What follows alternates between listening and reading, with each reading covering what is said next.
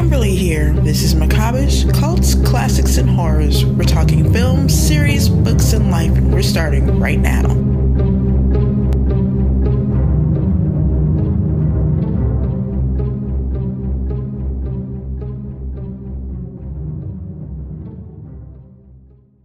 and um, the uh, one of the actresses that we had in that film um, was Amber Heard. It was her first film. I thought that would be the one you were talking about. Yeah, and um, so once I got that that finished, it took a long time to get it edited because we made a ton of mistakes. Uh, but the guys over Blockbuster happened to be uh, a local corporation in Dallas. They had their headquarters here, so the the distributor that Half Head Fred had used, I contacted, and he said he would buy the film, and we were just excited. So he had a, a meeting with Blockbuster and said uh, he wanted to meet me afterwards. So I went early because I wanted to meet the Blockbuster guy. And then the guy was like, "Oh, hey, so you did that film, blah blah blah," and he was saying, "Oh yeah, you know what I liked about it was that you moved the camera around a lot. Like you didn't just have the camera sitting on a tripod; like it was in action the whole time, running around." And he goes, "That really, you know, that was one of the things that excited us about it." So that was kind of good information. So I was thinking, okay, so they, you know, they really look, they do, they do try to find some kind of production value. How did you achieve that? Did you uh, use like steady cams or like dollies? well, yeah, we did build this dolly um, out of PVC pipe and a bunch of stuff. I think we used once after it took us forever to set up, but mostly we had one of those uh, glider cam rigs, which is like a pole with a weight on the bottom of it that's yeah. supposed to counterbalance, and it has like a, a gimbaled handle that you can hold so that you can walk around. Um, so, and then I could I could use uh, the the end of it where the weight was, I could push it back and it would kind of set on my belt buckle. And I could, so that way I could kind of stand and hold instead of having to set up a tripod. Because what happened, we, first of all, the house we were shooting in the floor as you would walk would just cave in. Right. And, and so we had to lay down plywood around the areas where you could walk. So you, I had to wear big boots and, and there was no way you're going to set up, uh, you know, um, a tripod and to move around. And we were and we were trying to cover tons of pages. I had you know i made the rookie mistake of having way too many speaking characters. So you know we have an ensemble cast. I'm trying to trying to get coverage and so there was you know you just had to you couldn't set the camera on a tripod you had to keep moving and going around and you know i mean i would keep asking people hey have you sit have i has have i filmed you yet no, not yet. And I'd be like, okay, do your lines. And I, you know, cause I just get confused. It was so much trying to keep up with, with everything that was going on and people coming and going, uh, especially in the, in the more chaotic action scenes. And, uh, but the one thing that we did have going for us is that house did look really cool. And it had like years of wallpaper that was peeling off and everything looked real sketchy. And just, it looked very set, like, like it had been designed to look as horrifying as possible. And we, t- we, we took a bunch of pieces of old wood and, and, nailed them over the windows so that it looked like it had been boarded up, but they were, you know, nailed in such a way that you could see out easily so that characters could come to the window and scream in there and uh, things like that. So, and then we had a big bonfire scene that we did um, and just poured gas on a bunch of old wood that we found and drug a bunch of stuff. The one thing that, that that was surprising uh, is uh, because I never filmed really anything, but certainly not in the woods. So there was a bunch of cows out there, and I guess as soon as it starts to get dark, the cows all start mooing. So we would lose about an hour where you couldn't have any dialogue yeah. because there was just cows all around, and I mean they were so loud. Yeah. and then they would stop, and the coyotes would start going. Yeah. And I was like, gosh, man, can we not get a break out here?" here? Is like, is everything want to make noise? Well, did that force you to do like uh, a lot of ADR on it, or? No way, man. These kids, there was, you know, none of these actors had ever acted. like ADR would have been impossible. Some of the stuff that we did ADR, it was mostly off camera stuff. So I was like, can, we'll just have you say this off camera to kind of fill in the gap here or fill in the gap there. And that was uh, SideFX, right? Yeah. Because I started that one, but then I got distracted by another one so I have to uh, go ah. back to it. yeah, it's a fun one. You know, it's um, it's kind of silly. And then we got, uh, you know, again, part of it is just trying to find cheap locations. and somebody told me, "Hey, you know, you could shoot in the library for free." I was like, "What?" Well, I guess yeah. There's a scene now in the library. Awesome. So- and uh, once we got to the library, they were like, "Yeah, um, you can't close it down, but you can, you you know, we can let you film here." So I was, um, so there was like some stairwells that were really cool. They have a, a like an archive book section where the where they can where the the shelves squeeze in and they can they they got like a crank and they can make the shelves close and open up. So I can have like a character standing in the bookshelf and then the shelves start to close in on them Awesome. and you know so we just had to find like a sections of the library where there was no people and then we would shoot until somebody would come and then we would stop and then so um and that i think that added some production value so it Oh, looked yeah. like we you know we had and then some stuff downtown after hours. It was pretty good. So this was you know early 2000s so like 2004 i think. And the our the downtown in dallas was pretty much dead at night. So i mean you could you could run a generator and pretty much own the street, do whatever you wanted, and the cops would come by and ask what you were up to, and then you know just say good luck and drive off. And nobody nobody really harassed you or anything, and so it kind of was almost like having a back lot Perfect. where you could get some cool stuff, but you know you just did have extras or people walking around. But other than that, it was good. So that was the and then once once that thing was totally completed you know then i had you know then there's the foley and all that stuff uh, part of it the the music how to you know how are we going to design the sound where, where do you get the music um and then a friend of mine you know he produces some, some tracks so we used a lot of his tracks and stuff but then there was just those creepy sounds and build-ups and stuff so we just kind of created those ourselves. Then there's you know color correction which you know at that time was basically just tries to get it as close as possible but you know i didn't really know what i was doing. And trying to level off all the sounds and then to try to create the deliverables and that's when they come and they say okay so we'll buy the film but we need these things. And they want you know so the sound has to be split up. So you have they have to have a track where there's no dialogue but all the music and all the sound effects are there. Just no dialogue so that they can dub in something else. And then you so you have to have those splits. So you have to have a music and um, sound effects split which most of the sound effects were actually the actual sounds from the shoot. I didn't add anything. Perfect. but then once you cut that once you cut that dialogue track out you lose the sound effects. So you're like, Oh, oh god yeah. so you have to go in and painstakingly try to cut around and see what you can salvage and then create the rest on your own. So me and a buddy we set up the microphone and in the in the in my house and tried to recreate as many of the the sounds as as we could to to create a track and then lay those all together and and then export them at the right levels. And then you have to match there's certain things that they have to do because they run it through a quality control system and they'll they'll look to see if there's any errors or anything that would keep it from passing. And then they kick it back and say nope didn't pass. You have to do it. And that costs money every time. Oh boy. you know and then they want it delivered on um, hd tape you know that we didn't have access to those type of decks back then you know that was still before. So we had mini dv which is what we shot it on but they wanted that thing on big industrial tape. So we had to find a post house that would that allow us to to transfer the entire film over to one of those. So and then then we were able to deliver and then from there it went on to go into blockbusters and all those places and actually did really well That's awesome.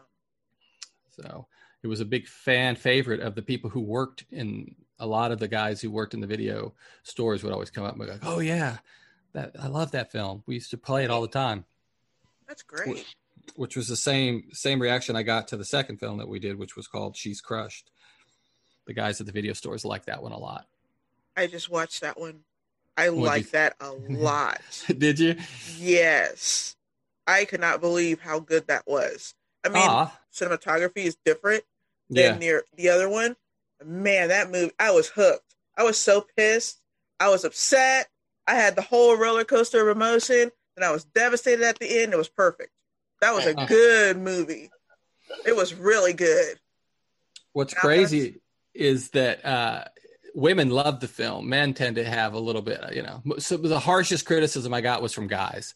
Uh, You know, oh, I felt like I had to shower after that thing. It was so evil and it was the worst. And I'm like, eh, well, you know, maybe it was the bleach enemas. it's a, there's a lot of things going on, man. You know, like it, but it was too it was too female empowering for them. I think Uh, if you if you you know you may not have picked up on it, but it, the film kind of sets itself up that it's going to play in a certain direction. You're like, okay, I get where this is going, and then right. at about the 40 minute mark, it just goes off the rails into Yes. a completely different direction and tone. Yeah. And that's when the guys are like, "Wait, you you lured me in, and then you fucked me." This whole deal. In fact, the it got in a film festival called Shocker Fest, and uh, so I sent it in. The guy was like, "Oh, we, you know, the the screener broke. Can you send us another screener?" And I was like, "Yeah, let me. I'll, I'll have to get that." And then he was like, "You know," he goes, "You know what? You're in. From what we've seen, which I think was the first like 30 minutes." He's like, "I love this film. You know, we're gonna let you in. Just get us the get us the good version so we can screen that one for the actual audience." So I was like, "Okay." And so then I, I, you know, there wasn't like an urgent need to get it to them. So I got it to them probably two weeks out. So we get to the fe- to the thing. It's out in San Francisco, and um, the is kind of cold, being really cold. The guy that runs it, nobody's being very generous, you know, and it's like very minimal. So I had uh, met these other guys who had made a film called. Um, uh, it was it was it was I don't know if you've seen it. It's like um, it's about the the the the little girl who performs an operation on her neighbor to take out her organs for her sister. Yes, I did see that one. I forget what it's called, but I yeah, it's like I remember seeing Excision. It's, um, yeah, it's kind of a yeah. So uh, those guys had had their short there. Yeah, and so you know, obviously we bonded, and then um, so we were talking about some of the films that were there, and and, and we were waiting on, and and so I had one of them go up and ask the director. He's like, "Hey, so what's you know what's the deal?" And he was like, "Oh man, that film, you know, we don't want it in our festival. It's not, you know, it's too was too graphic and crazy and." you know and so i think he saw the first 30 minutes and thought it was going to be a certain type of film and then it turned out to be something completely different but they'd already told me that it could be in it and we'd already made arrangements so they had to show it Oh, good. so in order to in order to punish us because they didn't want to show it they showed it as the last film in their entire festival. So it was on sunday at like five o'clock. And they um, they screened it. Before it came on they allowed one of these like some local film club to show a short that they had made about an old guy with alzheimer's disease walking around a park quoting abraham lincoln. Okay. And so it is like not a horror film nothing completely. And i don't know who made it and i think he was a friend of whoever was the festival programmer or something but he it was somewhere older because the audience for that screening f- uh, suddenly started to fill up with a bunch of older people. And when i mean older i'm talking 60 and up Oh, so i'm like wow there's a lot of uh, gray haired people here for our screening. Like i was like i didn't think our film would appeal to that audience. And then i see why because this this this fucking abraham lincoln thing was going on. So i was like oh that's why they're here. So of course you know older people once they get out of the house they're in no hurry to rush back home. So they're like oh let's watch this next film. And then- surprise! yes. Oh my god. After the film was done, I got up and you know they do like you know how you get up and you can talk to the audience. I look out at that crowd and they look like they had just been through a war. They're I mean they were they had the blank stare, not one question. Like people just looked at me. It was so awkward. It was like dead silence. Like anybody got any questions? It's crickets. I mean these people won't even make eye contact. Like they're Oh. just so offended by what they just saw. Poor sports. I know. And, and so then once I got afterwards, I got outside and then people would come up to me, Hey, um, hey, so my girlfriend wanted me to tell you she really liked the movie. Um, that's her over there. Uh, anyways, congratulations. And then they walk up like public acknowledging that they that they liked the film. But the incisor guys or whatever the they they loved it. That's a great film. Actually, actually, I'm I'm gonna have to post that one. I didn't write anything about it because I was like, oh, let me just let me watch a few more other things that he's done. I was so enthralled. I forgot to write anything down. I'm gonna have to watch it again so I can post it. It was that was a good ass movie. Yeah, No, that's the one great movie. where. Yeah, I think one of the comments was, "I should be killed before I'm allowed to make another film." I believe one of the one of, the, Ridiculous. one of my fans from Amazon, apparently. Oh, Amazon. I, I have problems with Amazon. You know, anytime there's terrible reviews on Amazon like that, I purposely watch the movie and then I tell everybody else to watch it because those people, they are not reviewing the movie. They have this whole idea in their mind of what the movie should be. And then when it's not that, then one star. And that's bull. What what? That's not a review. And telling people they should die over a movie is dumb. So those are the ones that I end up liking because screw those people. Yeah, that's why I put. Yeah, so obviously I put that in all the marketing material. There you go. Like, yeah, I like this. And there's this one guy. Uh, he was a, a film reviewer uh, in the UK, which they showed it on their their horror channel. But he said that buddy buddy his told him, "Hey man, you got to watch this film," you know. And he was like, "Ah, you know, I don't, I'm tired of watching these." low budget films you know, uh, know and he was like no i'm serious you got to watch this film so he was like okay and he said he was just like screaming into his pillow at times and you know just completely freaked out by it and where it was going and he couldn't believe it and he was like yeah and he was like that was so much fun it was such a ride you know and It everything and was was- and i was like well thank you you know as graphic as that movie was, it wasn't that graphic. It was like the appearance of being much more graphic than it actually was. That was very well done. my my thought process on it was that I, I was I was feeling like a lot of these films where they glorify the serial killer stuff, and I was like, you know, he's still a killer. Right. Like there is like there is a dark side to death that you know we we tend to over. So that's why the first part of the film kind of makes it seem like it's gonna we're taking light, and then by the second part where you really grasp like the the severity of what this girl's doing, right. how how personalized it becomes. Right. It is so good. And, And, it's broken up really well by who is that? Donnie? yeah, so Donnie, crass and terrible. Yeah, But you need him to break it up because it's so heavy. Yeah. This idiot comes out being horrible and disgusting. I'm like, I like this guy. This is great. Yeah, he does a podcast called called Keith and the Girl. He and they've been doing podcasts since um, probably 2000 and I think 2003 maybe. Um, yeah, they've they've uh, they were some of the early like uh, one of the first podcasts I'd ever heard when it first started going. He, him and his uh, friend were doing it, and they've been doing it out of New York since and um, yeah, so they've got a really really big following, and so I contacted him because I'd heard him on the thing, and um, and I was like, hey, you should come down here and be in this film, and he's like, I'd love to be an actor, and, and then he gets there and he just he just he would just eat that shit up, and he was just having so much fun. You can tell, actually. Yeah. Like, who is Yeah. this guy? He's not acting. Who no, he's guy? not. He's That was great. You quickly realized like that's him. He is Yeah. Donnie. Yeah, that was great. Hmm So I'm definitely, I definitely want to review that one. You know, I know they're going to immediately be turned off by the cinematography. But listen, just, just, just watch it. Just let it, let it pour over you.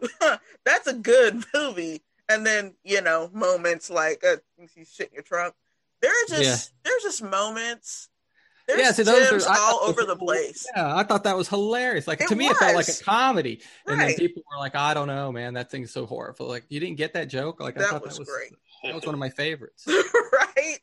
Yeah. And then when he answered the phone and he said, "This is Rick," I was like, "All right," but that's okay. It was still funny because I was like, "Who's Rick?"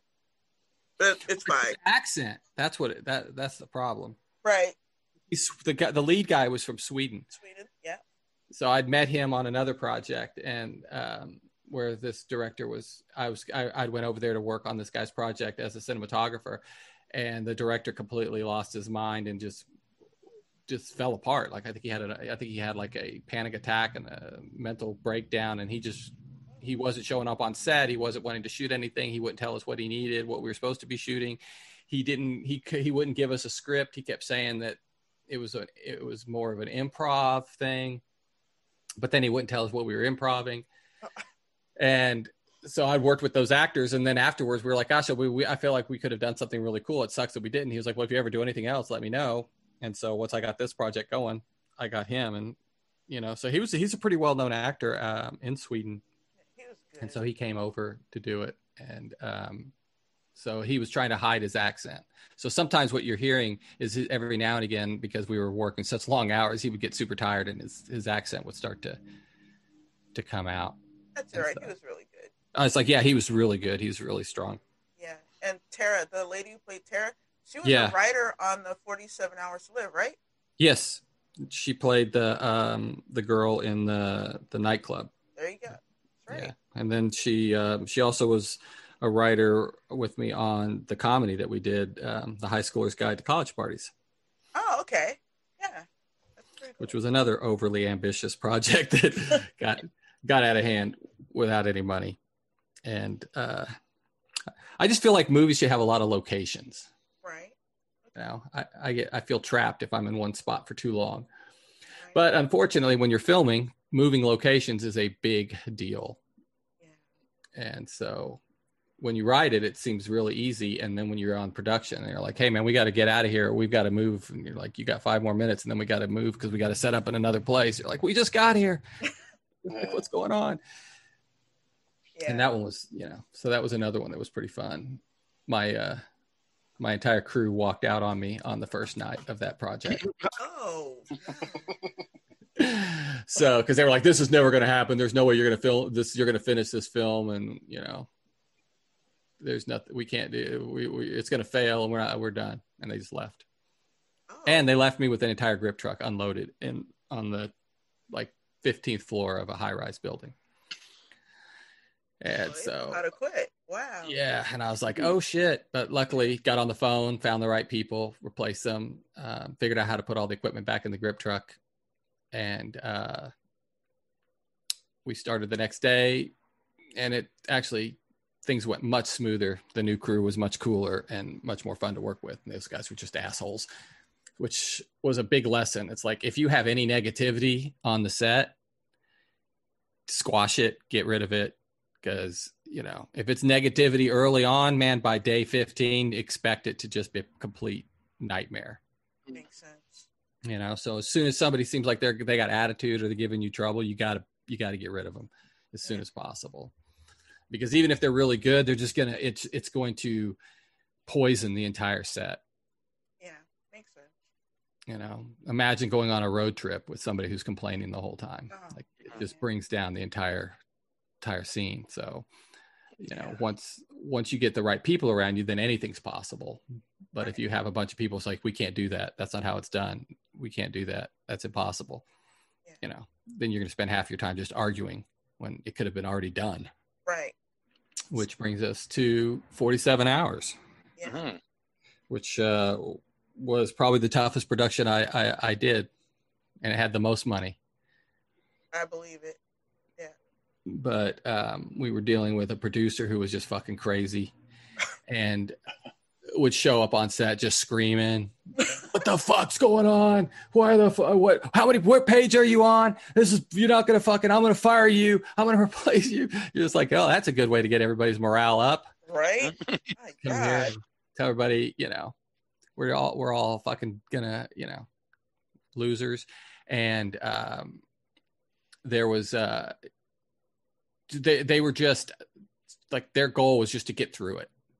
Um they didn't care like what how it looked or what was going on. So you start to realize okay these guys they're just it's just about the money at this you know and they were trying to move move forward with so the money came from china and they were hoping to do other deals with this same chinese company. So i think they were just trying to get ours out of the way. And he kept telling me you know i never wanted to make this project. I think this project sucks. I don't want to you know i'm only doing it because we want to do something else. You're like gee way to you know instill you know a lot of uh, faith in in this project.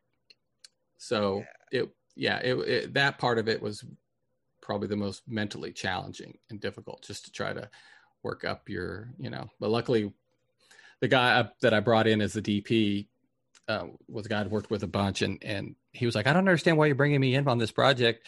You know there's a lot of people you could have you could work with. And i was like dude i, I know what this is going to turn into and i just want to make sure i have people that i can trust and confide in next to me because that's that's we're going to be at war trying to make this project happen. And that's where um, it paid off because you know there was days and it was like if you didn't have somebody on your side you would just like lose your mind Right. and um, you know because like any project it kind of comes down from the top so who you know if the person at the top is acting crazy it kind of spreads crazy throughout Right. and people kind of start to you know it becomes less about something everybody's trying to do passionately and it becomes more about attitudes Mhm. i mean there was a lot of people that that that kept it you know and they were extremely passionate and and positive and then there was you know the few that were just there complaining and causing problems And it I was- think it comes across in the product because if I were to judge the two, 48 hours and she's crushed, it's night and day. And I don't even just mean in quality, but I mean in like the care. You can tell it, it was missing something. And I think part of it was pacing, yes, but it was, I think passion might have been missing a little bit. yeah And I think that's kind of what happens when you get a lot of money and people just trying to get it done. Yeah, and there, you know, and then once it was done, most of my projects are made in post, you know, Right. because especially when you don't have a lot of money, and Right. you know, reshoots, pickup shots, inserts, all those type of things, you know, kind of crafting scenes from from the editorial point of view is is where, you know, and I and I and I made that clear up front. I was like, guys, you know, this is a pretty ambitious project, even with the budget, you know, but at the same time you have to have faith that we can, you know, that we're going to do after production. Like this, the show's not done. We're going to, you know, we we can pick up a lot of the stuff. We're not going to pick up on the day. We're going to we can anything that we don't need all the main talent for. Anything, let's try to push and do, you know, and then we'll let's schedule some days where we bring in talent just to do some inserts and pick up shots and fix some spots that there may be things lacking, and you know, and really craft a great film. And they're like, oh yeah, that's that's exactly what we want. And then as soon as production was over, we're not going to shoot another frame. No. And it's like, what? Nope. We're if it's not in camera, we're not. We're we're delivering what we have. Yeah.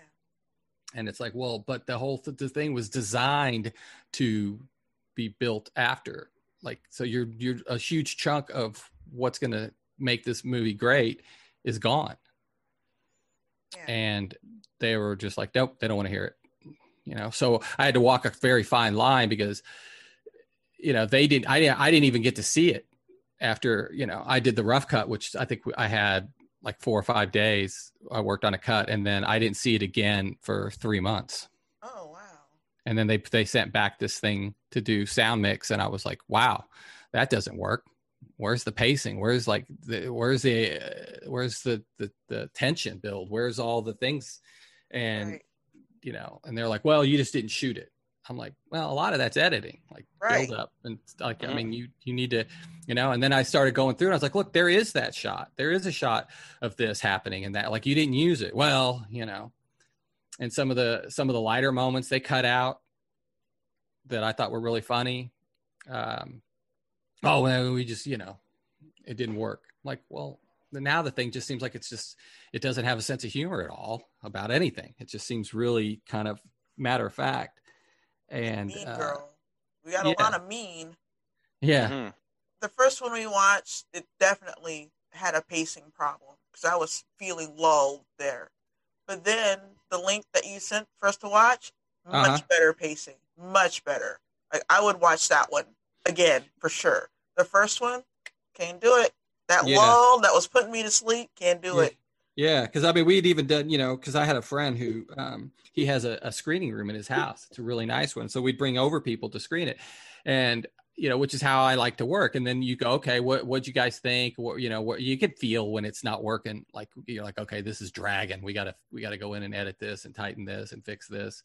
Right. Um, you know, and even some of the stuff you're like, oh, I really like this moment, but it's just not working. Let's get rid of it. Let's tighten it up. Let's get rid of some of the ums and the ahs. Like some of the stuff that they left in, I'm thinking, gosh, you know, let's tighten up just that. Like uh, the scene's not bad. It's just you're just letting it hang too long between. Like I don't want to see this person stare at the other person for ten seconds Right. before they start talking again. It's like let's t- tighten that up. You know, let's pace Right. it up. You know, or some of the things they're saying is repetitive, Right. which is stuff you find out when you're when you're screening it. So we did like three screenings to get to the, you know, to to chop it up and get to the place where where you saw it, and then um, I went and added some some shots and went and got some more establishing shots to try to build in a little bit more atmosphere Right. for some of the places and things. And I think it, you know, if we would have really, and this was me working off of a pre-existing cut where which I was limited to what I could do because the sound mix had already been done. Right. So I'm working with stems of already mixed music. So I couldn't do as much as I'd like, but had, you know, if I would have had another month to work on the edit and really, really play with it and get it, I think it could have, I think it could have really, really been a much more fun. And um, I think the the vibe of it would have changed a lot Right. more too. Well, where does that lie? Like, because you did that that extra cut that you put it on YouTube. Like, is there? Are you not allowed to release that? Yeah. I, because I don't own it. Um, so, you know, I, tr- and again, because every, you know, these guys are like, we're done, we're moving on, we're not spending another penny. And I said, yeah, but I've got this better cut. And they're like, well, I thought you'd already done a better cut. I'm like, yeah, but we're screening it and tightening it and fixing it. Like, if it hasn't been released yet, why don't we just keep making it as, you know, I'm doing all this on my own dime anyway. So, like, what do you care? But they had already created deliverables. And I was like, well, why did you create the deliverables at this point? And I was like, I'll recreate them. I'll do it. Like I'll make the the DLP uh, or the DCP and all that, you know, all the all the deliverable parts you need. Um, but they were like, nope, we're just going to send what we got. And the, you know, and they made the deal. I didn't even know it, but you know, it was later that they're like, oh yeah, it's already done. We've already done the deal. We've already sent everything. And I'm like, wait, what? Oh. Like, didn't even give me an opportunity. I mean, we could have, I would have talked to the distributor and, Mm. you know, found out what does he need? Like, what does he need right out of the gate? And let's, you know, let's get something going. And, you know, and even the guy that was, they did like a limited theatrical screening and I was trying to work with the guy that was doing that and he just became a real dick.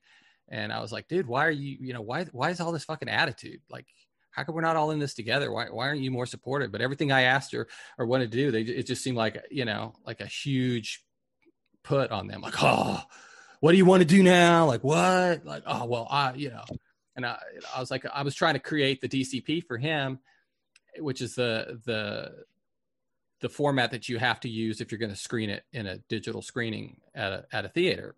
Right. Uh, and so there is a, you know, so I looked into it and it was going to cost me like eight grand to have one made. Mhm. So I, I contacted some of, some of the filmmaker friends of mine that, you know, and uh, it's like, how do you guys do it? What are you doing?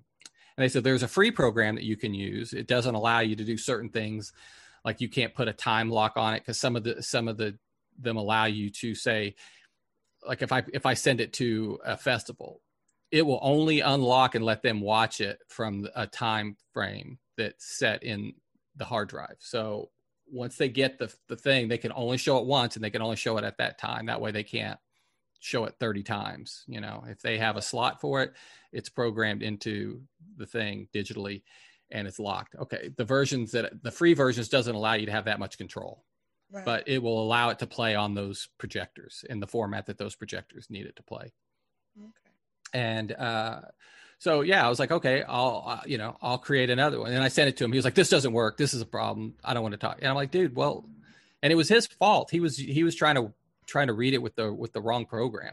And uh you know and he just didn't want to like he wouldn't get on the phone and talk about it or try to work through it. It was just like you're an idiot. I don't want to talk to you.